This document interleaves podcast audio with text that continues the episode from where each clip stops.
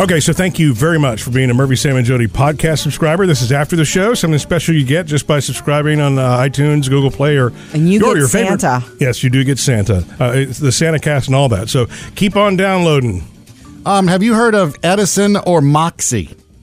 Hmm. No, Sam, I well, yeah, Edison, Thomas Edison. Yeah, well, Ed- Edison and Moxie are two new uh, Marriott branches chains. You know how Oh. Marriott has Residence Inn and all those? Right, They've okay. got these two new fancy ones called Moxie and Edison. Oh, Moxie. And what they're doing with these is they're not putting Bibles in the hotel rooms. What? Oh, Really? Because number one, they Uh. said millen- it's it, the hotel rooms are kind of geared towards millennials, and number two, they said he, they don't think it goes with the brand to have the Bibles in the hotel Mm. rooms. Well, that's different. I mean, how does that really affect the brand? You know what I uh, Who mean? came up with targeting millennials, therefore remove the Bibles?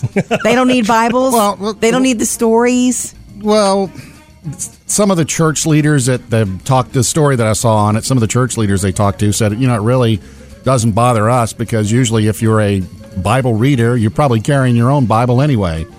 You don't check into the hotel room and go, oh, forgot the Bible and the toothpaste.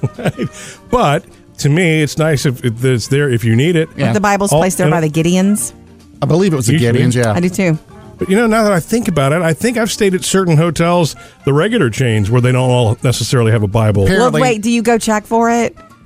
No, I because don't. I don't. I've never. I don't remember ever As- checking for it. As a child, that was my first thing I did whenever I got into a hotel room. what? Yeah, it's like you check the. Uh, for some reason, I would check the towels, and I would check to see if they put a Bible. Murphy in there. checks Yeah. that the lock on the door works first. well, of course Uh, we should do that. And you know what? And then if there's a menu in the room, I like having a menu in the room, and also when I have that thing with the pen and a few pieces of paper. As long as I've got that, I'm good. For what? In case you need to take notes? you never know when you now need to he take likes a to note. write notes and leave them everywhere. Oh, yeah.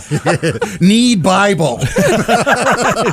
well, yeah, a lot of Murphy, what you're saying, though, is true, too, because a lot of the chains are starting to leave it up to the sp- the specific property managers like hey do you want bibles in here do you not Right. these two Well- chains as a whole said no more bibles And you know what? I don't think it's certainly not a religious move or an anti. No, but my grandmother would not like Well, it. but but here's the thing. It- the, the, to me, the real game changer is like anything else. It's on paper. You can get it online. Yeah. You know, you can read the Bible online, your favorite verses, uh, all that kind of stuff.